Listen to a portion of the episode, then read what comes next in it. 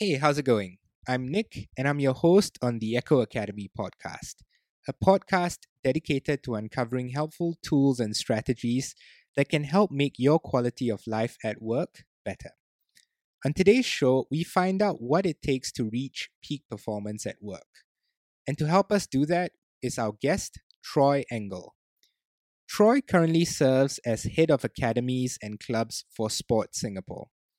In his role, he directs pathway development across multiple sports through programming at the nation's sports centers. Prior to his arrival in Singapore, Troy served as a sports coach and sports administrator for over 30 years in the United States and abroad. Most recently, he served as the head coach of the men's and women's track and field team at West Point, the United States Military Academy. In addition, Troy is an internationally recognized lecturer in track and field coaching and has served as the chair of coaches education for USA Track and Field. Troy also served on the coaching staff of numerous US national track and field teams, most recently serving as the men's endurance coach at the 2016 Olympics in Rio and holds the distinction of being one of only two Americans who have coached at both the Olympic and Paralympic Games, having served as the head coach of the US team at the 2008 Paralympics in Beijing. Who better to talk to about reaching peak performance? If you'd like to find out more about Troy and this episode, you can go to ekho.academy forward slash Troy. That's ekho.academy forward slash T R O Y.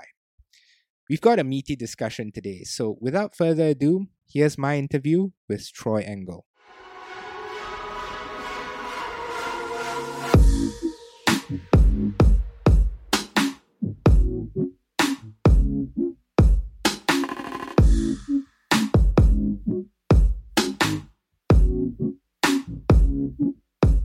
All right, Troy, welcome to the podcast. Thanks. Great to be here.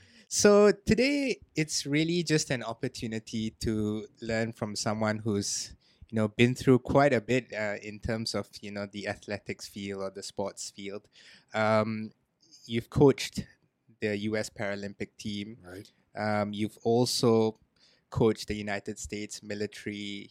Um, acad- uh, sorry, the United States Military Academy track and field team as well. Correct. Yeah. Yeah. So I don't know. I'm just curious because these are probably the top top athletes you'll probably see in America, let alone the world.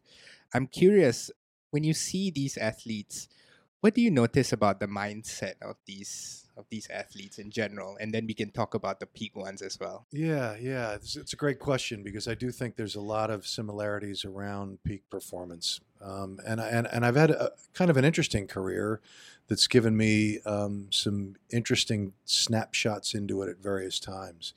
I truthfully spent most of my career in coaching, and I'm now in my late 50s. So I spent until coming to Singapore about five years ago. I spent virtually my entire career at the university level in the United States coaching the sport of track and field.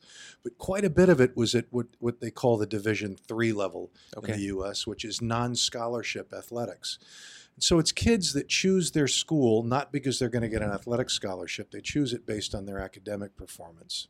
Um, some of them can be exceptionally competitive. I mean, there have been a number of Olympic medalists who have come out of those programs who have who have made a decision that they just want to make their academics their primary focus rather than their sport. Right. But I think I spent the first 20 years or so of my career coaching kids who had a better chance of getting a Rhodes scholarship or a medical degree than than an Olympic medal or making an Olympic team.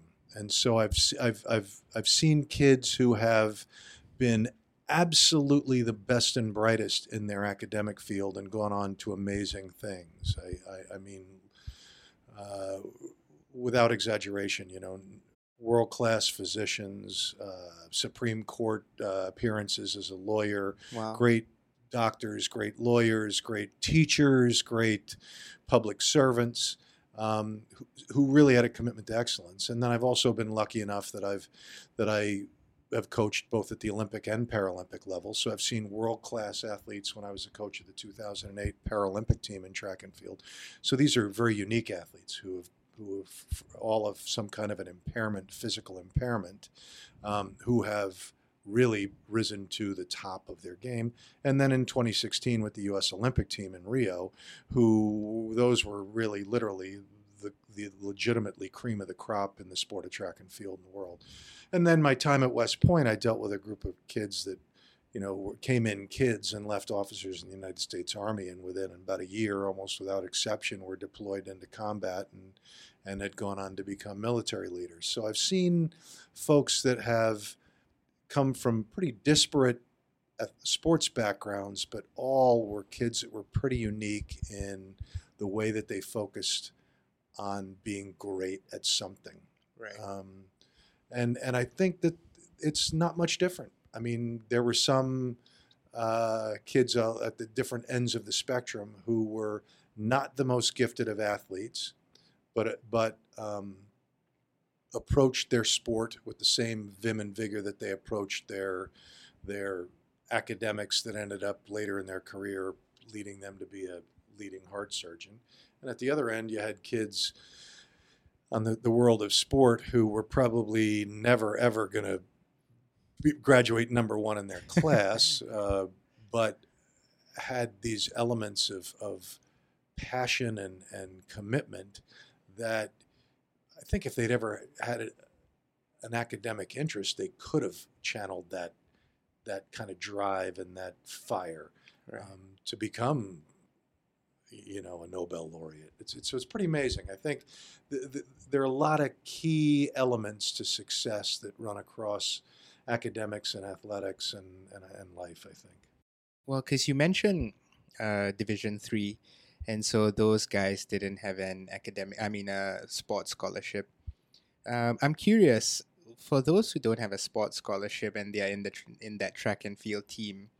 Um, do they put the same amount of effort as you would someone who has a track scholarship, for example, in a Division One? And I'm curious because the reason why I'm asking this is because I want to know if you to be the best at something do you have to sacrifice something so in essence do you have to sacrifice academics your academics for sports excellence on and vice versa Yeah, I think the, the easy answer is to the question: Do you have to sacrifice something? The answer is yes. I mean, but I think um, in in the university setting in the U.S., for me, the answer was simple. Uh, they could not be your typical student in terms of their social life.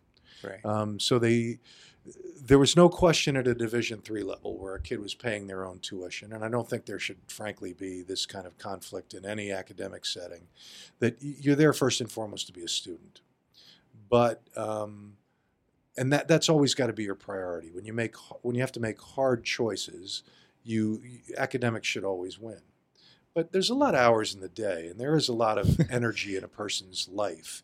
right So I think what I would always challenge kids to do is okay if we if we take the fact that your academics is your first priority, and West Point's a great example. I mean, these kids were in the military. I mean, they weren't there to play sports; they were there ultimately to become an army officer. You know, okay, that that's the given, but then you got to find something else to keep yourself busy and to keep yourself kind of. Uh, engaged and to keep your skills honed and so mm-hmm. if it's sport that you want to do then throw your, your enthusiasm into that as well right. and it may mean that you don't get to hang out and stay up late talking to your friends as much as you want because you need to get to bed. But there is an energy cost involved with sport Right. that's that that you need to, to pay back by getting rest. And so it, it was a hard balance. Um, but there have been lots and lots of instances of people that, that have demonstrated globally that they can be that they can be really, really good and top in a number of things, but not too many. I mean, there's no question about it. If you want to be great at things, it always comes with a price. You've got to try to sacrifice something because you've ultimately time and energy are probably the only two finite currencies that we have, right? And what do you think they have that, you know, allows them to to to not only excel at both, but to do it consistently and almost um, acknowledging the other sacrifices? Because it's it's it's I would say it's it's almost a hard thing to do, especially if if there's no certainty that you know any any of it is given. So for example let's say you're a division 3 athlete and i come back to that because i think that's the most relatable to all of us Yeah. where we all don't have this scholarship either way both either in school or in athletics or or any sports for that matter.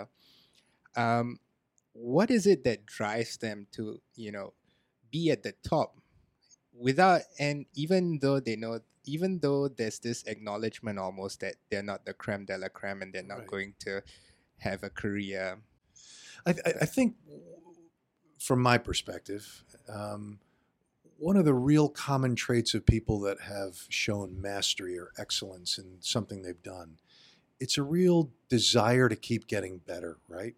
Um, and to not accept where they are, to kind of embrace the tension between where they are currently and where they want to be, and to be able to use that to motivate them to get better. Um, I'll share with you a story. At one point in time, many many years ago, I had a I, I, read an article by a university president, um, and he talked about how winning and losing was not at all important to their sports teams. That uh, that that's not why they did sports. It was not to to force people to embrace winning as the only goal. And I agree with that. I mean, you can you can still experience defeat and gain from it. right But as I read that, I thought to myself, this is a very prominent engineering school. I thought to myself, I would like to write that president and ask him for the list of every bridge ever designed by one of their engineers. Because if, if somehow the verbal message is, you know what, success is not important, it doesn't matter that you strive to be good. And sport is competition, right? I mean, right w- winning and losing is part of it. Um, if you somehow enter that with the preconceived notion that I really don't care whether I'm any better than I was last week or better than my opponent, then how good can you actually be? How much can you really be taking that pursuit seriously? right So I'm worried if that if that's the message from an athletic standpoint. You know, those guys embracing that in their studies as well. Like, okay, I don't really have to do that good a job building this bridge right because after all, excellence isn't that important. right Well, I don't know if I want to drive across that bridge, to be honest with you, right? So I think that that's kind of the, the common thing. I mean, you don't have to be a great athlete to, to have a great athletic mindset. right You know, the same way that you can be, um, you know, I think the you asked about the common things that, that you, see. I think that you know the, the easy ones are the people that do a lot of things well. The, easy things to point out is their great time management skills, their great energy management skills, their great av- ability to develop laser focus on a task, but at the same time, then stand back and be present. But the bigger one for me is this kind of inner state of not accepting where they are.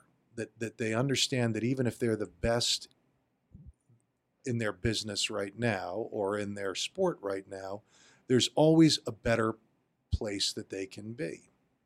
And I, I think the best of the best take it as a personal challenge. They don't benchmark themselves against others as much as they try to realize that I'll get ahead of the others if I just accept ownership myself and try to um, propel myself to the next level. So, and and you mentioned something that I, I want to get into because time management is important and I think it's something that's that's quite obvious in terms of the simple fact that we have 24 hours a day.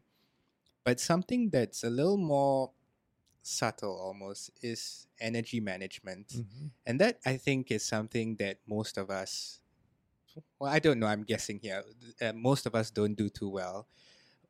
Uh, could you explain to us what energy management is and how those athletes, what do they do to manage their energy? Yeah, you, you, know, I think the thing that you realize if you're a sport coach um, is that it's not just what you do in training that impacts performance, right? They, um, even sports physiologists or sports theorists talk about these external stresses that can, from a physiological standpoint, impact your ability to recover as well, right? I mean, you know, if, if you do a relatively easy training session, and you go back and have a knockdown, drag out argument with your with your family, your partner, your children, you won't recover the same way that you would if you had a relatively stable or or easier time of rest and recuperation. Right. Um, and the same is can be true for things that you know in the old days, old athletes that would go out and you know they'd have a great workout and they'd go out celebrate with a lot of beer. I mean, you know, uh, not that I'm a teetotaler or anything like that, but you have to understand that that has a price too, right? Right. And I think the thing that that that all of that shows is that you know stress is can come in a lot of forms. There's physical stress, there's emotional stress, there's there's uh, um, psychological stress. All of those things can impact a person's ability to perform Right. and you can't and, and, and they tend to be intertwined they tend to be um, almost synergistic right if uh, if you have a I'll look the, or work the other way. If you have if you have a, a sleepless night because you're stressed, you come in the next morning and you know you have to perform. So what do we do? We drink tons and tons of coffee, which then impacts the next night's sleep Yeah. and makes you more edgy and disrupts your uh, energy levels and your and your vitamin levels and your nutritional levels, and it just becomes cyclical. Um, so I think that all of that is kind of the mastery part of the self mastery part of being able to self care, right? I mean, I think any any part of uh, um, any leadership course that you take or any any training that you undergo, you, you know, you can't really understand um, organizational leadership until you've kind of gotten mastery of self, right? Right. And I think that's that that part of that is trying to get a handle on your own on your own um, personal mastery in terms of how to maintain your own energy levels and self care. Uh, and I know that a lot of us, myself included, don't do a very good job with that. Um, and I'm curious, how how do you coach that in your athletes as well? Not as much as I should have. I mean, I'm old, retired now. I've been here five years, and I haven't been on the field anymore. And I Yeah. kind of wish I I did. I mean, I we we talk about it, but I don't think that I had really ever kind of stopped and thought about um, drawing that direct line. You know, you, you I think the thing I've realized is there's a lot of those things that are are better reinforced if they're explained explicitly rather than just implicitly. And what does that mean? Um, you know, I'll give you an example. I, I, one of the things we talk about here is is teaching character through sport. I mean, and we and everybody says, "Oh, playing sport develops character." Oh oh, oh, oh, all you got to do is watch an NBA game once, and you realize that that's not maybe the case, right? Right. I mean, not everybody that's ever played a sport is the paragon of virtue when it comes to. Not that, Exactly, not, I mean, it, it, it's not an automatic that if you play sport, you will develop good character right. it can develop bad character through participation in sport. What sport does is provide a way that you can exhibit your character, but it's going to be easier for people to understand what good character is. And studies have shown this now. I'm talking about research studies of, of sport coaching, that if you explicitly outline what it is that the character attribute means and how it would be demonstrated through behaviors and then you can reinforce that. But if you know, you, you, if we if we talk to a little kid and say, "I want you to do sport because I want you to learn to be resilient," what the hell does that mean? they don't know, right? Right. It's the, the the explicit part is what I mean by that is if you get knocked down, you get up, and then when they get knocked down and get up, and you say, "Way to go, Johnny," they can connect that, and I think that that's you know, from through my career, a lot of it was okay, guys, get a good night's rest because we're going to hit it again tomorrow, without really saying, okay, what I mean by that is, I mean for you not to go home and drink three cups of coffee so you can finish your homework and then expect to get a good night's sleep, without understanding that tomorrow that's going to impact the way that you come back the next day. Right. Um, you know, I think that that twenty plus years ago, now it's almost thirty years ago, maybe. No, it's, it's, it's and it's no, it is 30 years ago when the Berlin Wall fell, right? I mean, in, in the old days, Eastern Europe, great sportsmen, right? All these training secrets, training secrets, training secrets. They didn't really have training secrets. They had recovery secrets. And, Right. and what it allowed people to do is do more of the right kind of work. I, I use this at times as kind of a, a sick example. I mean, anabolic steroids, arguably one of the biggest problems in sport right now, um, in terms of, of a level playing field, is is doping concerns. Right, everybody's looking for ways that they can gain an advantage through chemically. Right. Well, almost all of them, none of them are magic pills. None of them make you a better athlete. What all of these um, androgenic aids do, ergogenic aids, are allow you to do more of the right kind of work. They make you recover faster. So, steroids, for example, there's a little bit that they do. They can increase water in muscles and stuff like that, and a little bit of biomechanical differences, but mostly it's about your ability to do more of the same kind of work. So, the code was cracked even in the doping wars that that it wasn't about the work it was about the recovery and it was recovery artificially but in eastern europe i mean they had it down to a science where they would figure out what color rooms they had to paint it what Wow. what the temp what to, in order for a person to feel relaxed and recover better now if you look at the the major work in sleep science you know um, what what your sleep um, pattern should be like. I'm not talking about your physiological patterns, but your sleep routine, I, I should say. What time you go to bed, what the temperature of the room is, what you should wear to bed. All of those are really now becoming what you should eat before you go to bed because they realize that all that the recovery piece is really pretty critically important. Okay. Um, I think the old days of us looking at a person, oh God, this person can really just kill themselves and still come back.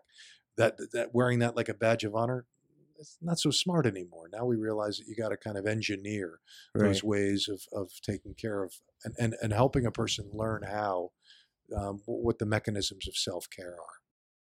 and, and and I think that's an interesting point, and especially especially the the simple fact that that we need to be explicit about about what it means to to perform at a high level, whether it's uh, through sport or through work in in our daily daily work life. And I, I want to touch upon this point that you mentioned, and that's really highlighting the characteristics that will enable success in whatever it is you do. Now, if I were to translate that into like the workplace, what is my explicit cue? Do I look for people in the work in my work setting who are performing at a high level and try to understand what they do it? Is it as simple as that, or do I need to understand what makes me perform um, at a high level as well? Um, I, I think if I understand your, your question correctly, uh, are, are you talking about from an individual perspective or from a, yeah, from an Yeah. individual perspective, I think it's probably a little of both, but more of the latter. Because there is a certain there is certain value, obviously, to role modeling off of success, right? I mean, I think a lot of successful people have either observed what has worked for other people and been able to learn from the path that they have forged first. There's also the, the great opportunity potentially to have a mentor who's done it already and can help guide you through that. So I think there is value to kind of, um, I'll call it modeling or role modeling, right? But ultimately, what I, I mean, I could role model Usain Bolt every day of the week and say, okay, this is what he does in training, or this is how his running mechanics look like. And a fat old guy like me is never going to be able to do it completely because we are different creatures. Right.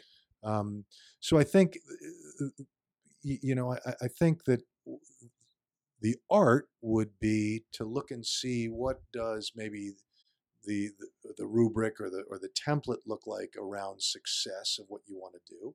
Find somebody that has demonstrated that success. S- See if you can identify key elements of it, but then realize that that's a sample size of one, right? And that that that that one anecdote of that person's success doesn't make it a scientific fact Right. and it's what worked for them. Now you may have to tweak it. You may have to work it here. And I think that that's certainly, you know, absolutely, definitely at, at the personal level. Right. There are things that other people do that I could never do. I'm willing to accept that. I couldn't couldn't operate in that fashion.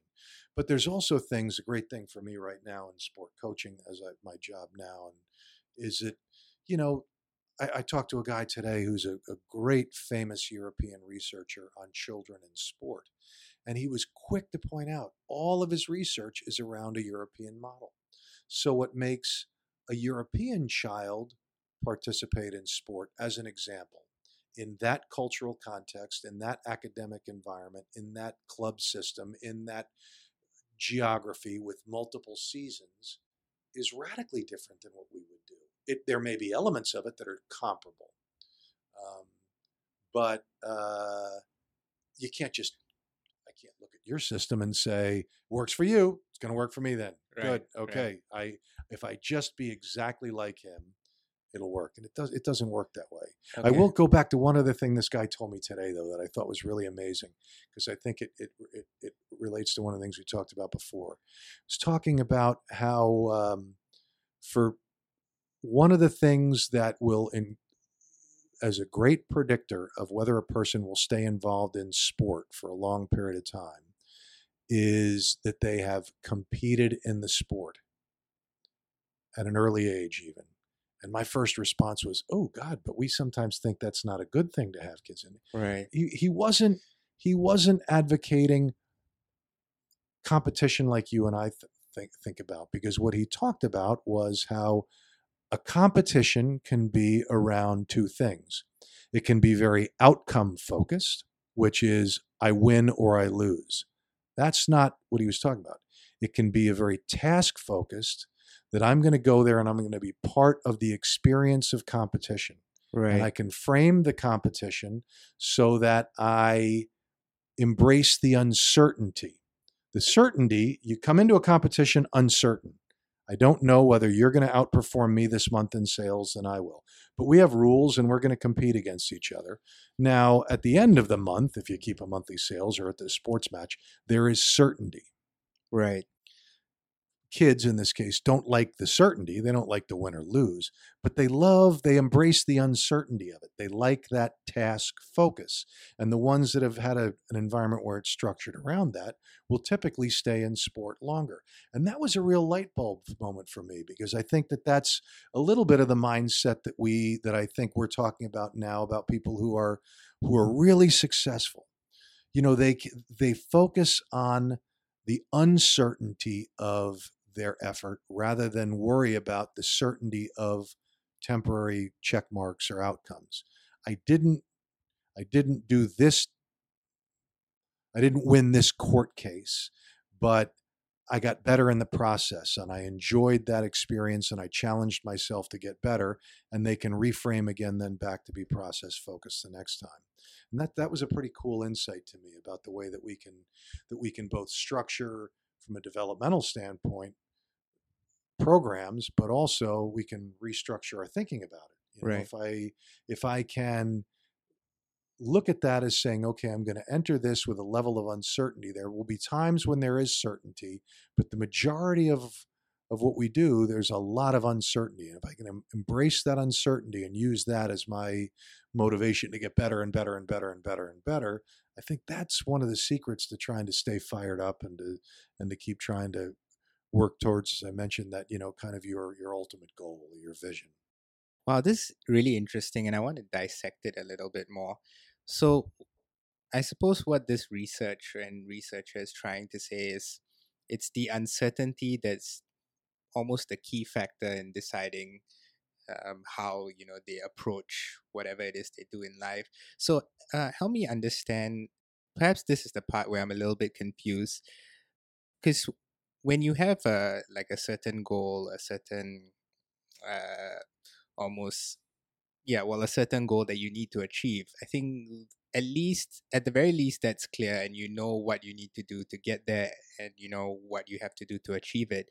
But when it comes to the uncertainty of it how do you how do you figure out if you're on the right path and or is it just important enough to know that you're just making progress Yeah, no, I, I, I, I, think without a plan, you know, hope is not a plan, right? Right. So I think you do. I, I, I think um, I, I, that's a great question because I think you, it'd be very easy to to say I'm going to embrace the uncertainty and then I'm not going to ever have a plan. Yeah, I think um, I've been doing a lot of reading recently around um, uh, systems thinking in business, right? Because it's kind of the same in sport.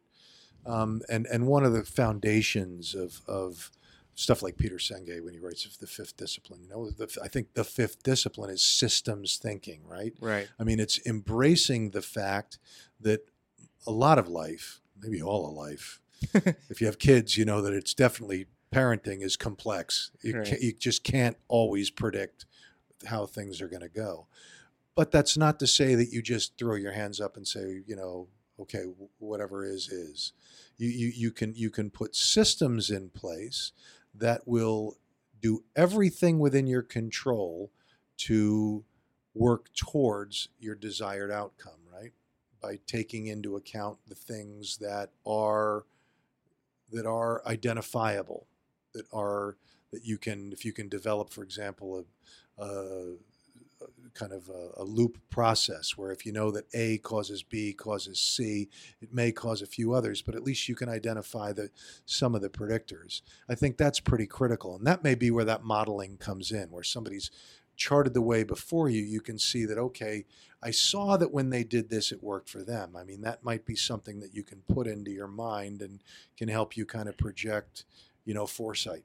Right. Um, but you have to have a plan. I mean, you, you do have to have a plan. But what you have to, I guess, in coaching, we have this adage where you say, create the plan, work the plan, and trust the plan, right? And I think Right. that that's, if you do that, it is a plan, but that's the uncertainty because if you trust the plan that you have um, and the process, you, you can't control all the other variables, but you can control your focus on the process. Right. I hope that wasn't, as I talked about a loop. I wondered if I'm talking myself into a loop, but I, I hope not. I hope I.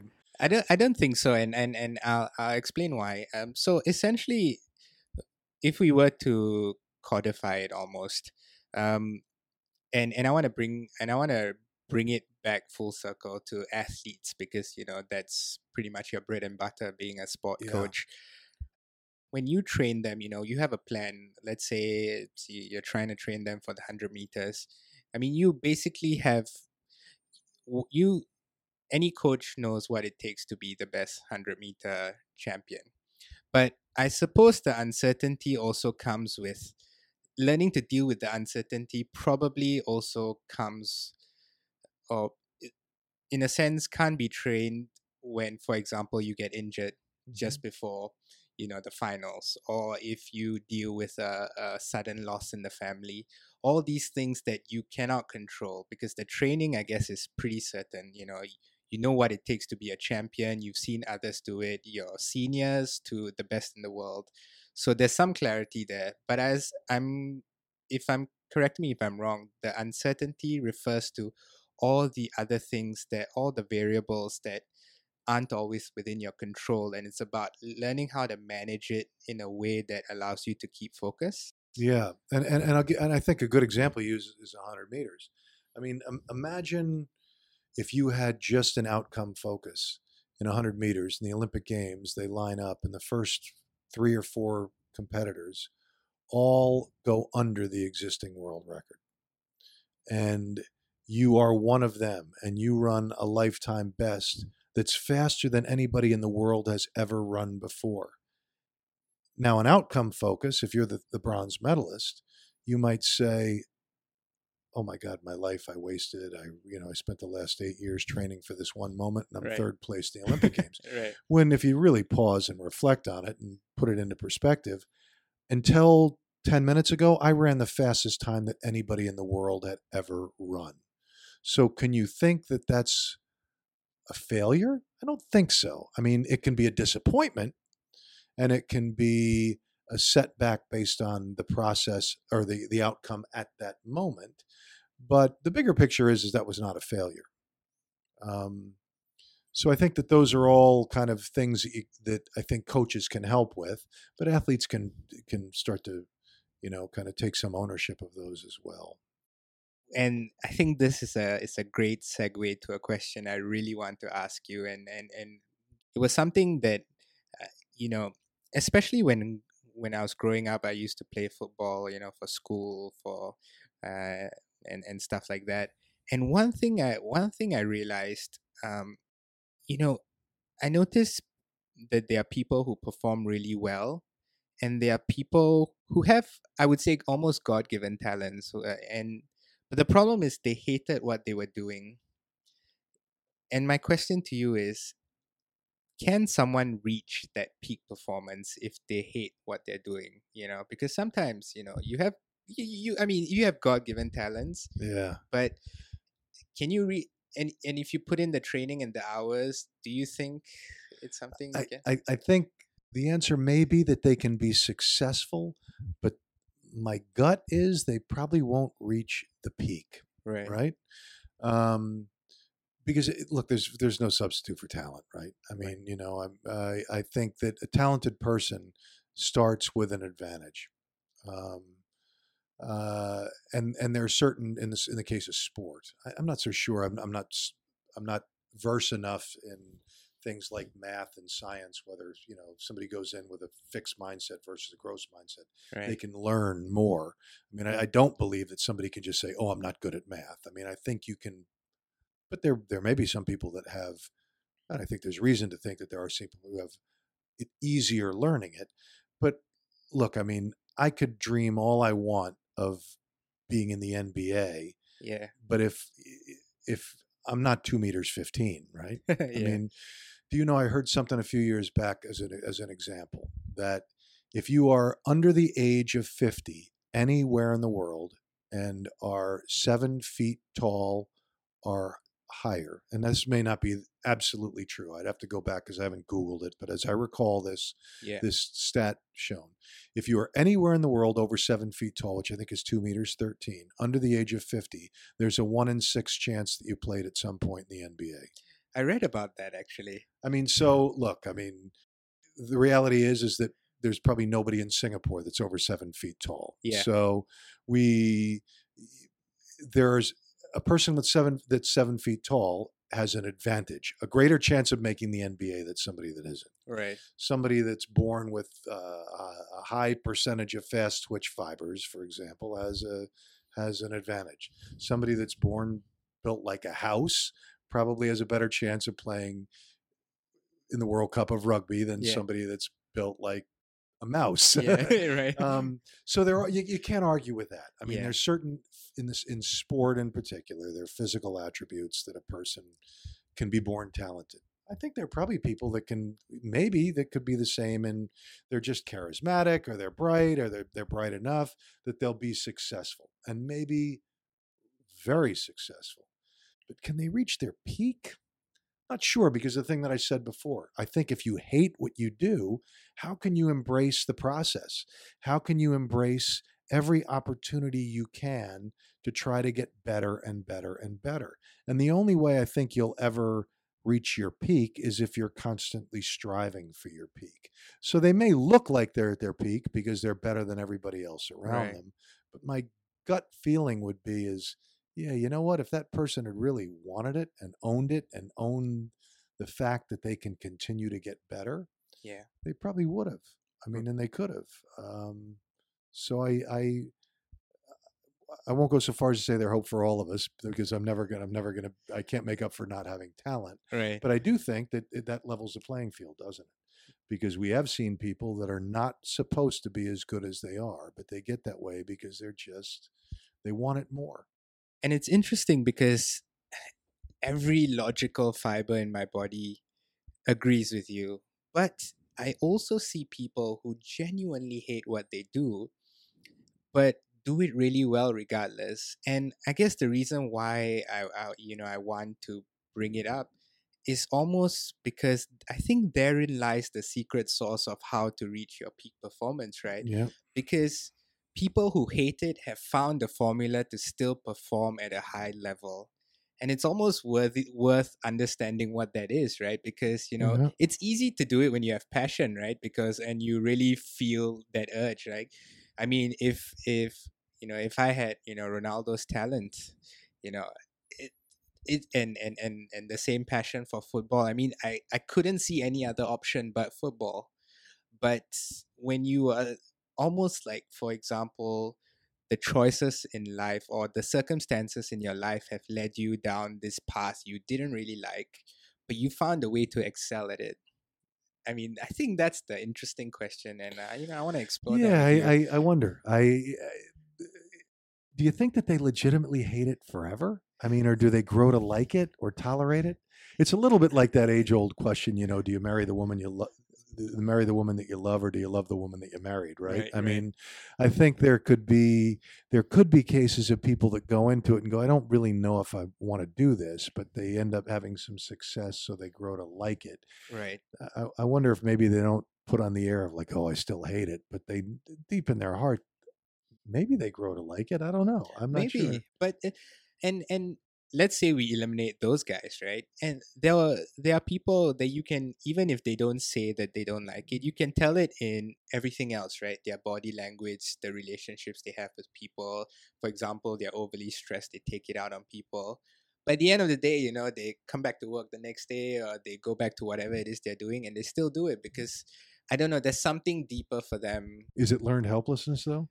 I mean, is it is it just that uh, they come back the next day because what the hell else am I going to do? I mean, it could be. I don't That's know. true. But learned helplessness doesn't doesn't help us understand why they're still performing at a high That's level, true, right? Yeah, you know, and I, and I while we're sitting here talking about that, I, I, I and I don't know if it's related at all. I will never know, but I wonder. Is you look at somebody like Robin Williams, the famous comedian. I mean, here's a guy that obviously made millions and millions and millions of people very, very happy. Right, one one of the funniest men on earth, and yet was obviously not a very happy person himself. I don't I don't know. I'm sure there were people that knew that. I'm positive that there were, but the public didn't. I mean, there's a guy that I wonder if we'd had a chance to ask him, "Do you do you like what you do?" I wonder what his response would have been. I don't know. I mean, because he certainly gave the impression that man, he's making me happy. Therefore, he really uh, he's got to be the one of the. He would be a, you know, uh, my response when I heard the news was, you know, a week before, if people give me a list of ten people in the world that they'd most like to hang out with one on one, just to kind of kick it. I would have said Robin Williams, man. I mean, the guy's a little bit older than me, my generation, you know, funny guy, always makes funny voices, funny guy. I would have loved to sit down and had a beer with that guy.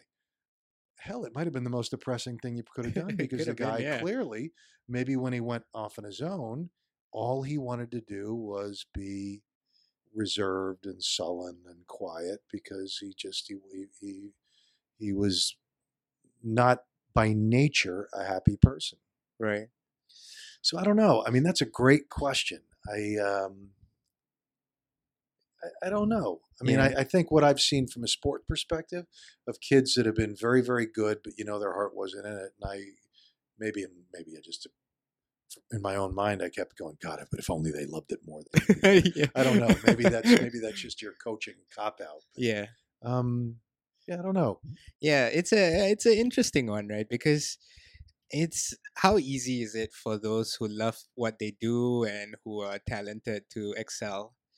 But you know, I think what's even more interesting are the ones who, you know, found a way to almost systemize success, even during the times where it was tricky. And and I and I think and I think to part B of that question is how did you as a coach or or maybe you can just cite examples of your athletes how did how did you get people to train or to do things that were particularly difficult or that they didn't want to do so that they could reach that success Yeah, well, ultimately that's sport, right? I mean, Yeah. the things that make you the best are the things that suck the most, right? They're, the, they're the least fun things to do um, because they're they're if it's by design and it's not just punishment, is you're trying to find the physiological system that needs to be strained the most, or you're trying to find an athlete's weakest link and and try to train them to close that loop or close that hole by taking advantage of it in a training in a training session? So you're picking at a sore right? Um, So I think I think there's got to be buy-in. I mean, somebody's got to understand that it's not punishment, that it's you know there's a reason, and if it's in the sport of track and field, it's typically based on the best science that we had. Um, but I think that comes down to communication. If it's in a non-sports setting, look, if I just give you the you know the mushroom treatment and continue to keep you in the dark and pile crap on you, then you're not going to be nearly as happy as if right. I were to come to you and say, I'm going to give you this task, and I know it's going to feel like this is the worst thing that's ever happened, but I need you to understand the role that this is going to play in um, in uh, our ultimate goal. There's, I think, a better chance that somebody's going to say, "Okay, I understand why I'm doing it." Problem is when you don't understand why you're doing stuff, right? Right. Then you don't have any ownership of it, and you're just going through the motions. And I'm, yes, sensei, I'll do what you say, or yes, right. sifu, and I'm going to do whatever you tell me. Um, now, I will. Here's I'll, I'll, I'll share with you kind of one of my other interesting kind of thought processes that I'm going through right now is is as I work in a in the public service and I'm in a, a people industry. Um, started to do stuff about leadership coaching and and effective you know interpersonal relationships and I realized that sports coaching has a, a different bent than a lot of other coaching because ultimately, I think, it's my own opinion. I haven't published it. You can publish it. You can copyright it. or maybe I'm sure thousands of people thought of it before. But, but if I'm a sport coach and I'm coaching you, the expectation is is that I have a certain level of knowledge that you don't have. Right. right. That's that's my expertise. I'm the sifu. You're the you're the the, the student, right? Um, and so even when I coach you, as much as I want you to buy into it and I want you to have ownership of it, ultimately there is some reliance upon my level of expertise. That if it's a timeout at with five seconds left in a competition, who do people look for? The coach isn't going to say, "Oh, what do you guys think we should do?" You know, I mean, there's this certain level of of of assumption that the coach has more knowledge than the person that they're coaching, the coach E. Right. I'm not sure if that's the same dynamic in business. I'm not sure that a CEO, for example, knows more about everything that their company does than every person in the company. Right. So their relationship with somebody that's a specialist is different because they coach them and they but they have a different a different you know kind there would be at no point that i would expect the marketing guru if if the ceo came from an engineering background although he understands the function of marketing i wouldn't i wouldn't expect that at some point that at, at, at 1159 the the marketing person is going to look at the ceo and say you've got to tell me what to do. You're the, you're i mean there's just a different dynamic right right so I think that makes it a little bit different, and uh, and it's made my experience set a little bit different as well. I've got to be more conscious now of the fact that I'm not in in, in situations all the time where the assumption is is that I have a higher level of knowledge about what we're doing than people around me. So it, it changes the dynamic. Okay. Yeah, I guess that's interesting because in the work environment, it's almost it's almost it's almost unlikely that you will find. I mean, because in, in the work environment, managers may be good managers, like they know how to manage people, but they do not, they may not have that expertise or that subject matter knowledge that you would require for certain things. But if would you say it's important if you know you're in a work environment to to find someone who has that subject matter experience to almost be that coach for you I, I don't know. Maybe. I mean, ultimately, if you're the best in the world, there aren't very many people that know more than you, right? Right. Um, but maybe. Uh, and you, you, chose an interesting word. You described a, a, person as a manager. I wonder if there's a difference between a manager and a leader in that point, because a manager may may have to have some level of expertise, but a leader may not. A leader right. may just inspire a person to take ownership themselves. But to answer your question, have you have you read anything or heard anything by this guy named Atul Gawande? No. Uh, Atul Gawande is a Harvard Medical School professor, and he's written two books that I've read. He's written a lot more. He wrote another recent one. His most recent one, I think, was about uh, death and dying. But he's written. Uh, he wrote a book called The Checklist Manifesto Okay. when he was working with the World Health Organization about minimizing post-surgical infections globally, and then he wrote a a, a, a book called Better, where he studied about what, and it was from a medical perspective, what made people better. And he's done a lot, a lot of. He, he writes for the uh, for the New Yorker magazine Right. and uh, done some cool TED talks. He does one about coaching, and he says, "Why do doctors not have coaches? You know, um, singers do, musicians do, athletes do. Somebody that's kind of gone before them that can take a maybe be a critical friend or have some look and say."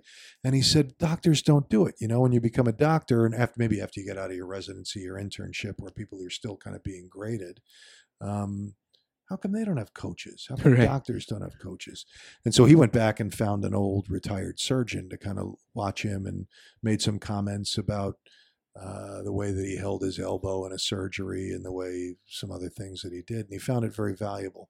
So I think there, and, and I think that, that, that probably in a business setting, that's probably what the whole executive coaching and life coaching boom is, is a result of that. But in other technical fields, I'm not sure that there is that much. Right. I mean, I think it's more focused on leadership rather than continuing to hone your technical skills. And there may very well be a very big place in that that we're just not kind of identifying.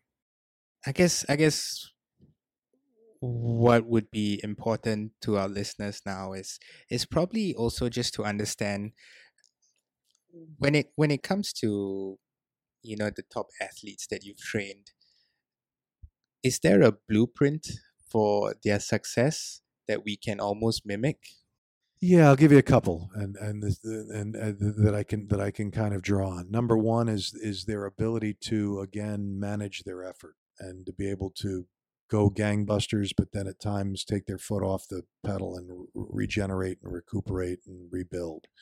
Um, kind of their ability to to keep it into perspective. Um, the other part is that's along the same lines is their ability at times to zoom in with laser focus on what they have to do, but at other times to zoom out and see the big picture. I think that's another very, very, very big thing. Um, uh, and, and, and, and I think finally, I would say there are probably a lot more, but the biggest one would be ultimately this sense of ownership that they realize that um, their own performances was going to be based not upon the quality of coaching or upon uh, at the end of the day, if they're at the Olympic level, everybody's almost a comparable gene pool. It's going to be how much they put into it and how much they own their performance and how much they're willing to take it in on themselves and commit themselves to it. Because ultimately, they're the ones that are going to be on the stage performing. So I think that I think I would say that's probably the biggest one. Is this is this, you know, willingness to say, um, this is me and i'm gonna i'm gonna embrace this and i'm gonna do what i need to do to get it done and i'm gonna keep trying to get better at it right yeah i and and if you could highlight i suppose one thing that you've noticed people on your your your trainees so to speak that have done that have led them to failure so to speak.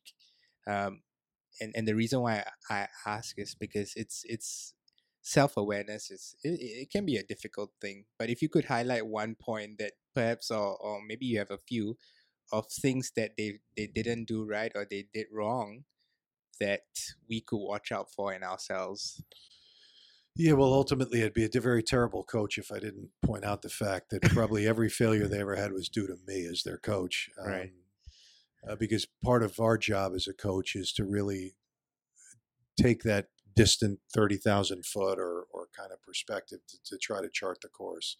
So ultimately, whatever failures they had, I, I've got to own them myself too. Um, poor planning, poor design, uh, but sometimes just things go wrong. Um, I think the greatest, the, the, the greatest thing is usually um, when that kind of energy balance is out of whack. I mean, poor performances almost always happen from lapses. A physical lapse that they're not at their physical peak because they're maybe overtrained or they're undertrained. And again, that's a combination of coaching and, and, and athletes. Could be an athlete's commitment too. Or it could be that they're physically, uh, they're, they're not kind of emotionally at their peak, um, that they didn't go in as prepared as they should be from a mental perspective. Um, and again, that's a combination. It could be that that that that the coach or the leader or the manager didn't kind of outline the possible scenarios as well as it could, or it could may just be the person chose to just blindly follow rather than take ownership of it and lead themselves.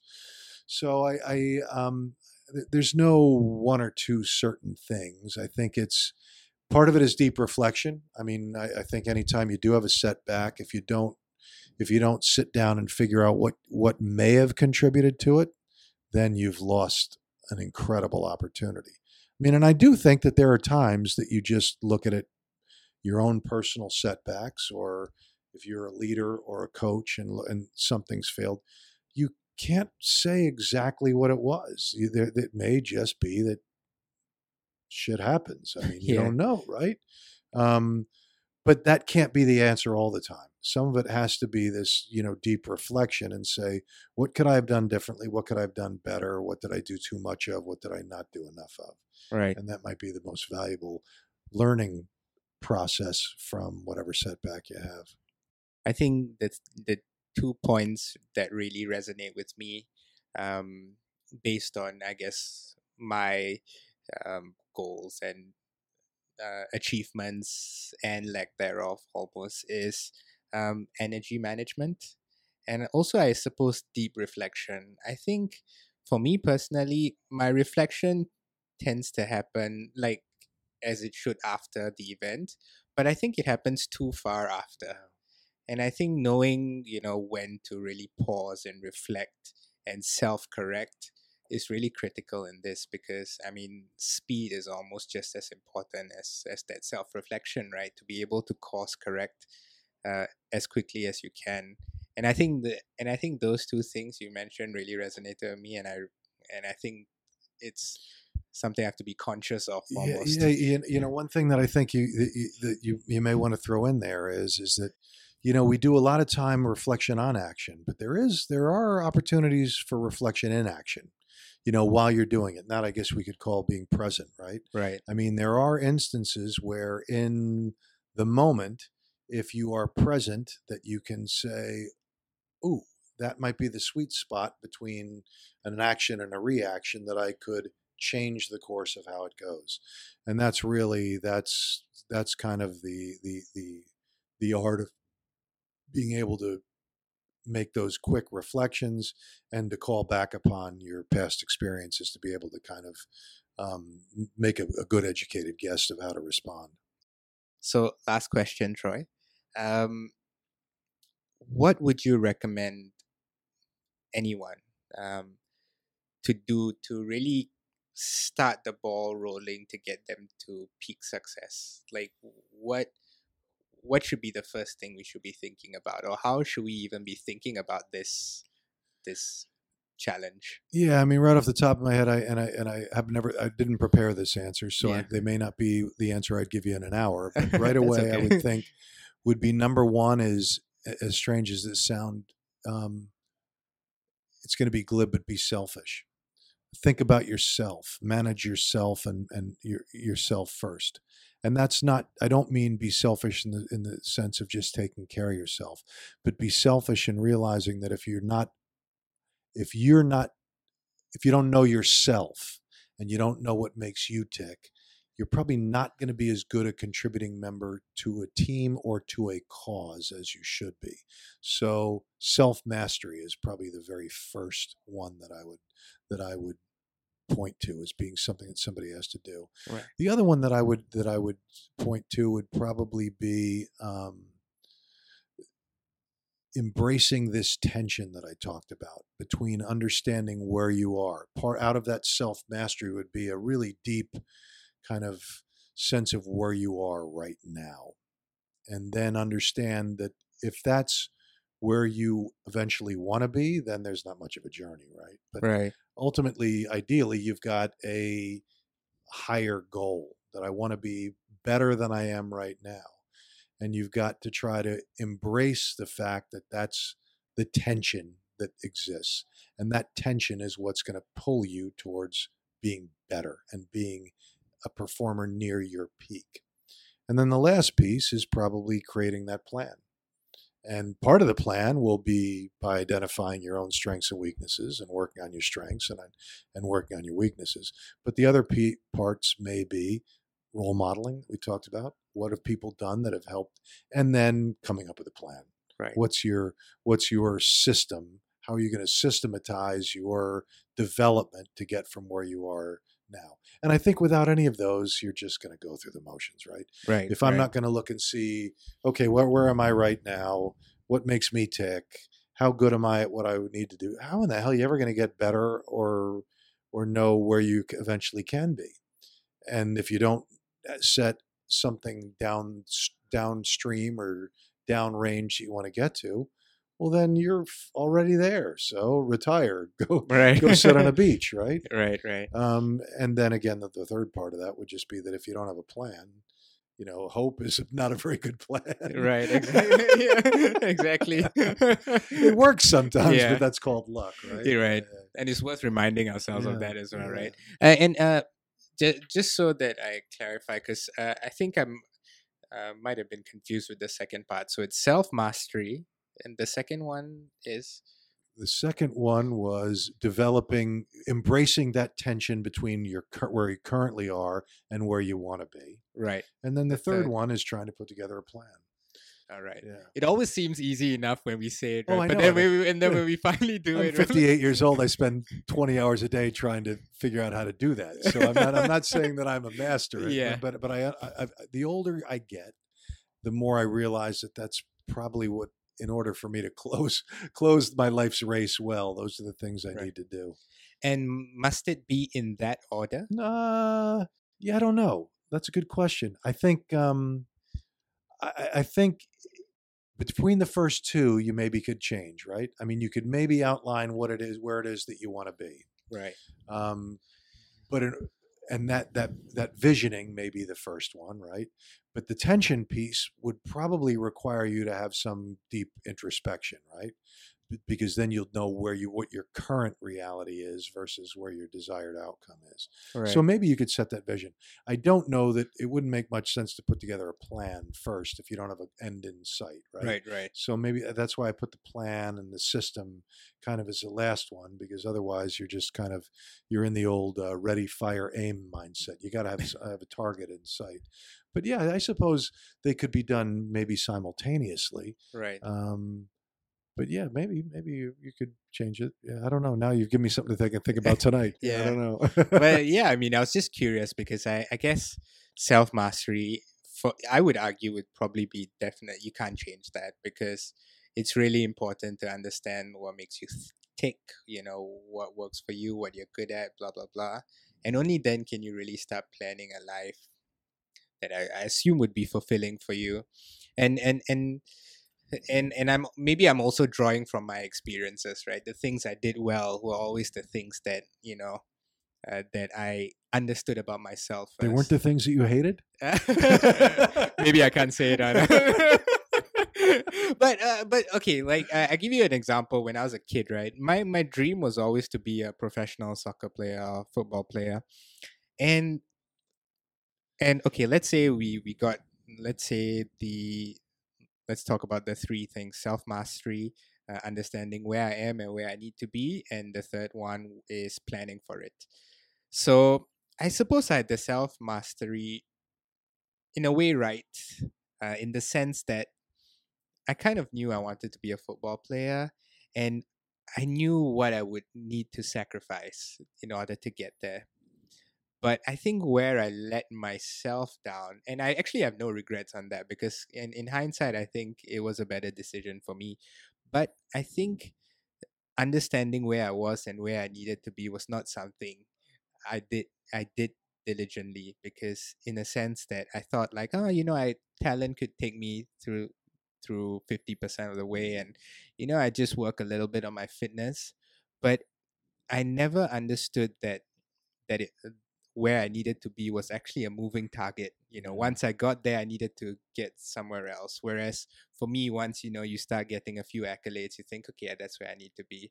So, like, I would say, for me, understanding my what makes me tick was really regardless of whether I failed at the plan was really critical for me because it kind of almost fueled me to at least you know pursue it Yeah. and i don't think i don't think i would pursue things that i wouldn't be passionate about and and i think only you can only really understand that if you really understand yourself and what makes Yeah. you vibe Yeah. almost Yeah. Good for you. yeah yeah but yeah that's just my two cents Yeah, good. Yeah. It's great. More than it's more valuable than two cents. That's a good. that's a good one. right well troy thank you so much Yeah, this being was fun. Thank you. Yeah, I mean, it was really helpful. I've learned a lot, and I hope uh, my listeners and our listeners learned a lot as well. Sounds good. I look forward to hearing it too. Yeah, and I look forward to having you back at some point too.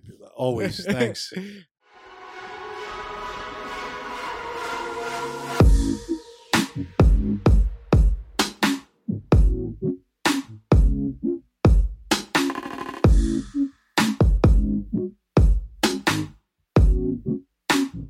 mm-hmm.